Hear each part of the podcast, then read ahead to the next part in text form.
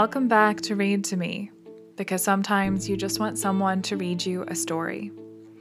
In this chapter of Mary Shelley's Frankenstein, the creature starts to tell his own origin story and how he began to learn about the world around him. So, let's pick up where we left off.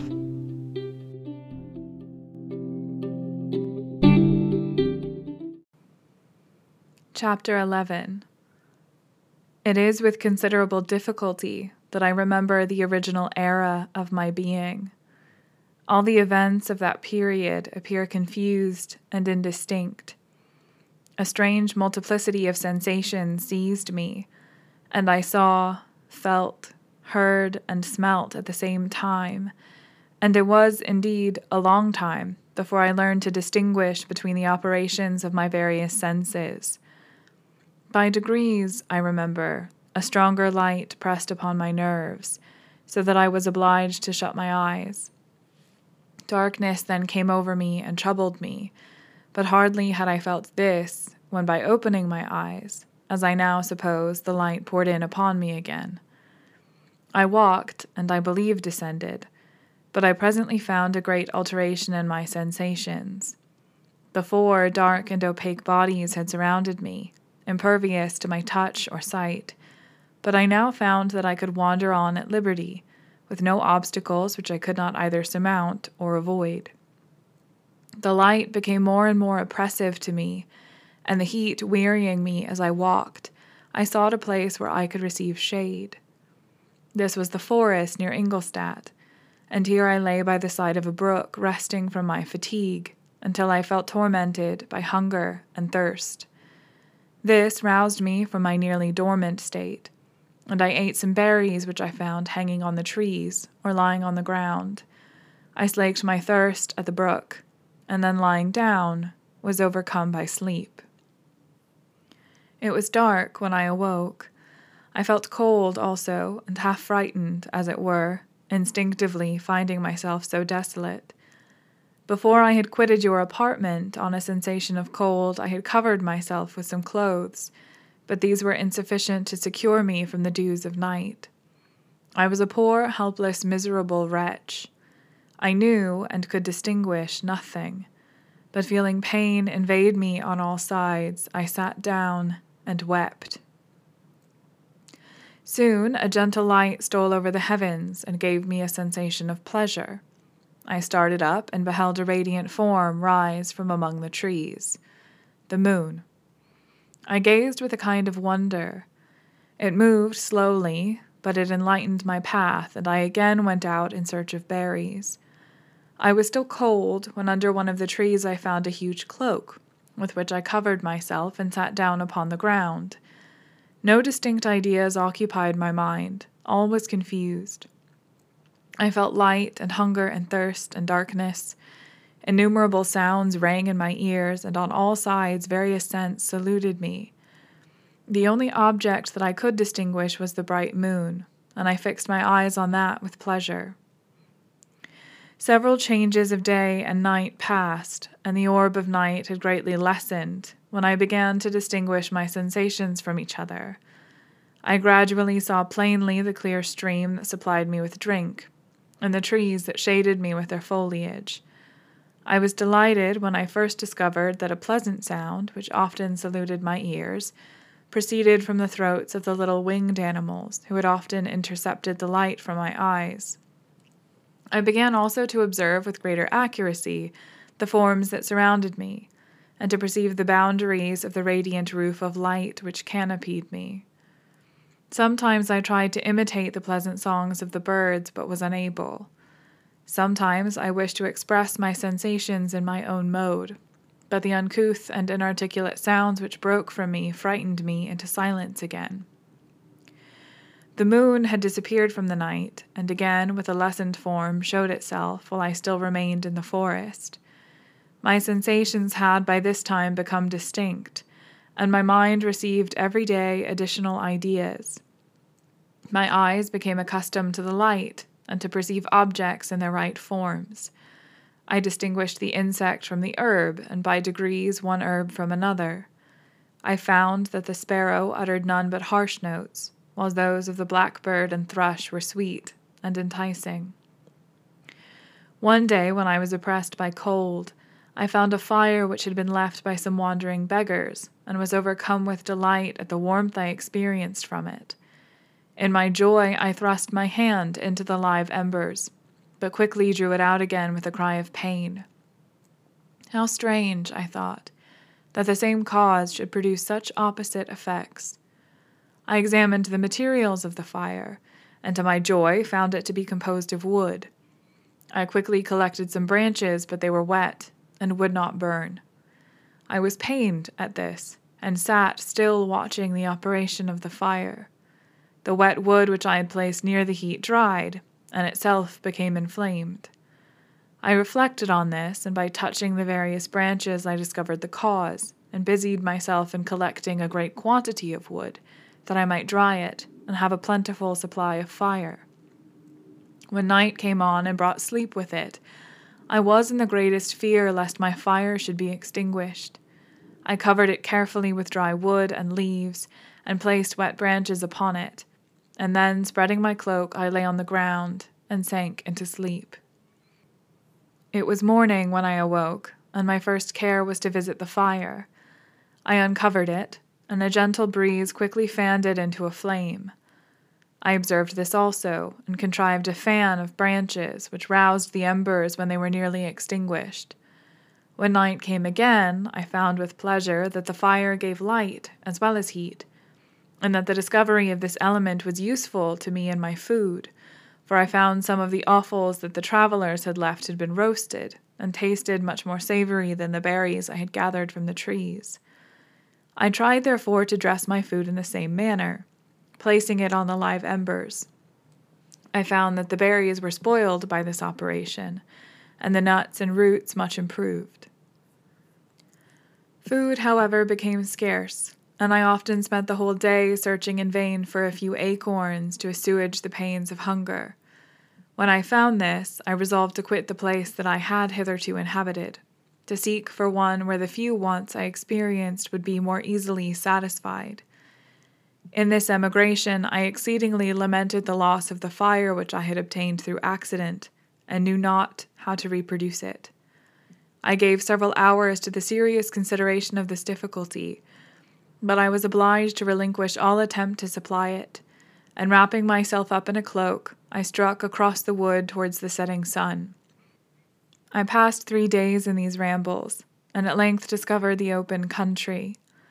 A great fall of snow had taken place the night before, and the fields were of one uniform white. The appearance was disconsolate, and I found my feet chilled by the cold, damp substance that covered the ground. It was about seven in the morning, and I longed to obtain food and shelter. At length I perceived a small hut on a rising ground, which had doubtless been built for the convenience of some shepherd. This was a new sight to me, and I examined the structure with great curiosity. Finding the door open, I entered. An old man sat in it near a fire, over which he was preparing his breakfast. He turned on hearing a noise, and perceiving me, shrieked loudly, and quitting the hut, ran across the fields with a speed of which his debilitated form hardly appeared capable. His appearance different from any I had ever before seen, and his flight somewhat surprised me. But I was enchanted by the appearance of the hut. Here the snow and rain could not penetrate, the ground was dry, and it presented to me then as exquisite and divine a retreat as pandemonium appeared to the demons of hell after their sufferings in the lake of fire. I greedily devoured the remnants of the shepherd's breakfast, which consisted of bread, cheese, milk, and wine. The latter, however, I did not like. Then, overcome by fatigue, I lay down among some straw and fell asleep. It was noon when I awoke, and allured by the warmth of the sun, which shone brightly on the white ground, I determined to recommence my travels, and depositing the remains of the peasant's breakfast in a wallet I found, I proceeded across the fields for several hours, until at sunset I arrived at a village. How miraculous did this appear! The huts, the neater cottages, and stately houses engaged my admiration by turns. the vegetables in the gardens, the milk and cheese that I saw placed at the windows of some of the cottages allured my appetite. One of the best of these I entered, but I had hardly placed my foot within the door before the children shrieked, and one of the women fainted. The whole village was roused. Some fled, some attacked me, until grievously bruised by stones and many other kinds of missile weapons, I escaped to the open country, and fearfully took refuge in a low hovel, quite bare, and making a wretched appearance after the palaces I had beheld in the village. This hovel, however, joined a cottage of a neat and pleasant appearance, but after my late dearly bought experience, I dared not enter it. My place of refuge was constructed of wood, but so low that I could with difficulty sit upright in it. No wood, however, was placed on the earth, which formed the floor, but it was dry, and although the wind entered it by innumerable chinks, I found it an agreeable asylum from the snow and rain. Here, then, I retreated, and lay down happy to have found a shelter, however miserable, from the inclemency of the season, and still more from the barbarity of man. As soon as morning dawned, I crept from my kennel, that I might view the adjacent cottage, and discover if I could remain in the habitation I had found. It was situated against the back of the cottage, and surrounded on the sides, which were exposed by a pigsty and a clear pool of water. One part was open, and by that I had crept in, but now I discovered every crevice by which I might be perceived with stones and wood, yet in such a manner that I might move them on occasion to pass out. All the light I enjoyed came through the sty, and that was sufficient for me. Having thus arranged my dwelling and carpeted it with clean straw, I retired, for I saw the figure of a man at a distance, and I remembered too well my treatment the night before to trust myself in his power. I had first, however, provided for my sustenance for that day by a loaf of coarse bread, which I purloined, and a cup with which I could drink more conveniently than from my hand of the pure water which flowed by my retreat. The floor was a little raised, so that it was kept perfectly dry, and by its vicinity to the chimney of the cottage, it was tolerably warm. Being thus provided, I resolved to reside in this hovel until something should occur which might alter my determination. It was indeed a paradise compared to the bleak forest, my former residence, the rain dropping branches and dank earth. I ate my breakfast with pleasure, and was about to remove a plank to procure myself a little water when I heard a step. And looking through a small chink, I beheld a young creature with a pail on her head, passing before my hovel. The girl was young and of a gentle demeanor, unlike what I have since found cottagers and farmhouse servants to be.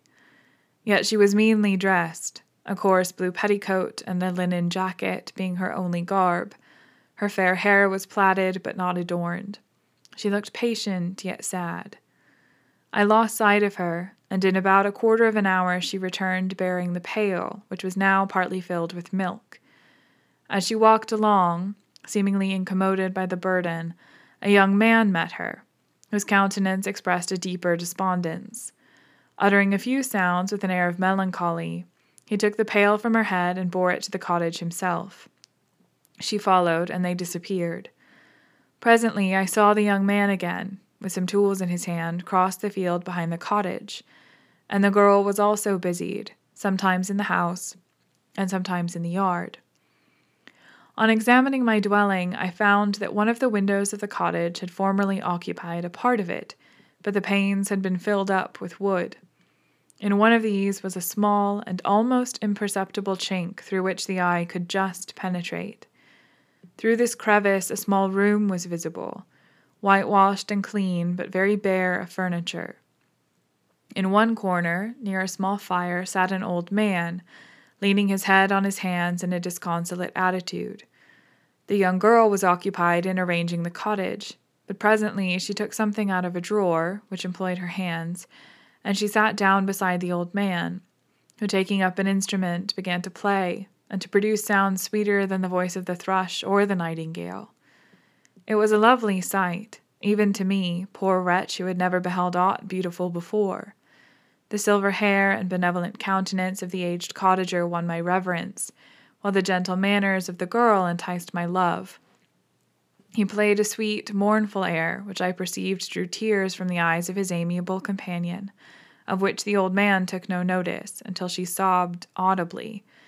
He then produced a few sounds, and the fair creature, leaving her work, knelt at his feet.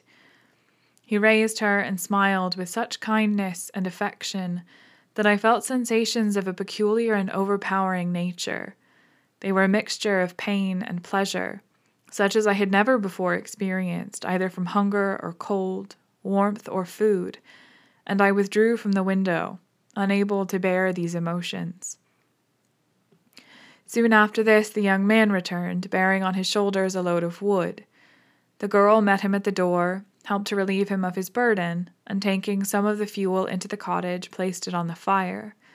Then she and the youth went apart into a nook of the cottage and he showed her a large loaf and a piece of cheese.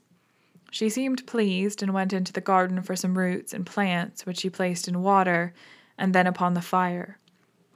She afterwards continued her work, whilst the young man went into the garden and appeared busily employed in digging and pulling up roots. After he had been employed thus about an hour, the young woman joined him, and they entered the cottage together.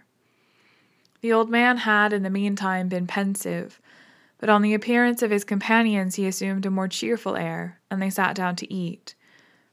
The meal was quickly dispatched. The young woman was again occupied in arranging the cottage.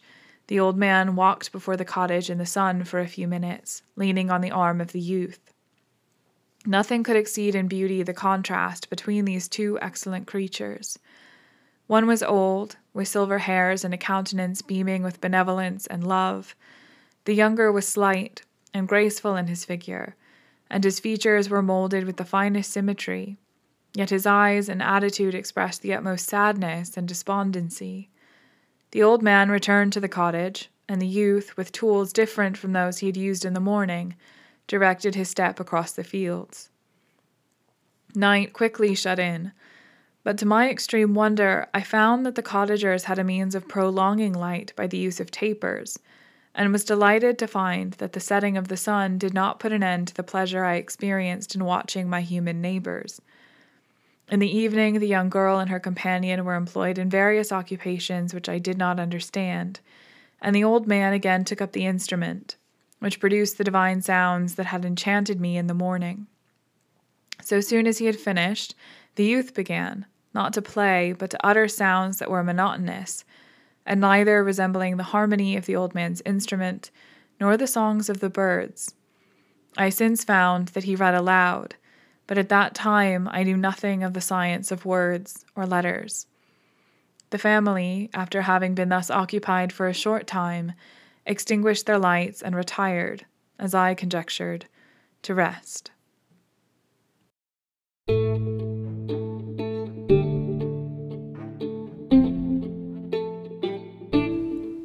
Thanks for listening to this episode of Read to Me. You can support the podcast by subscribing on whatever platform you're using to listen right now. You can also leave us a review on iTunes, which is a great way to help other people find the podcast and really, really helps us out with those pesky algorithms. You can follow the podcast on both Instagram and Twitter at Read to Me Pod although admittedly, I'm much more active on Instagram. I post new episodes every Tuesday and Friday, and occasionally I'll post bonus episodes on Sundays as well. Thanks again for listening, and until next time, happy reading.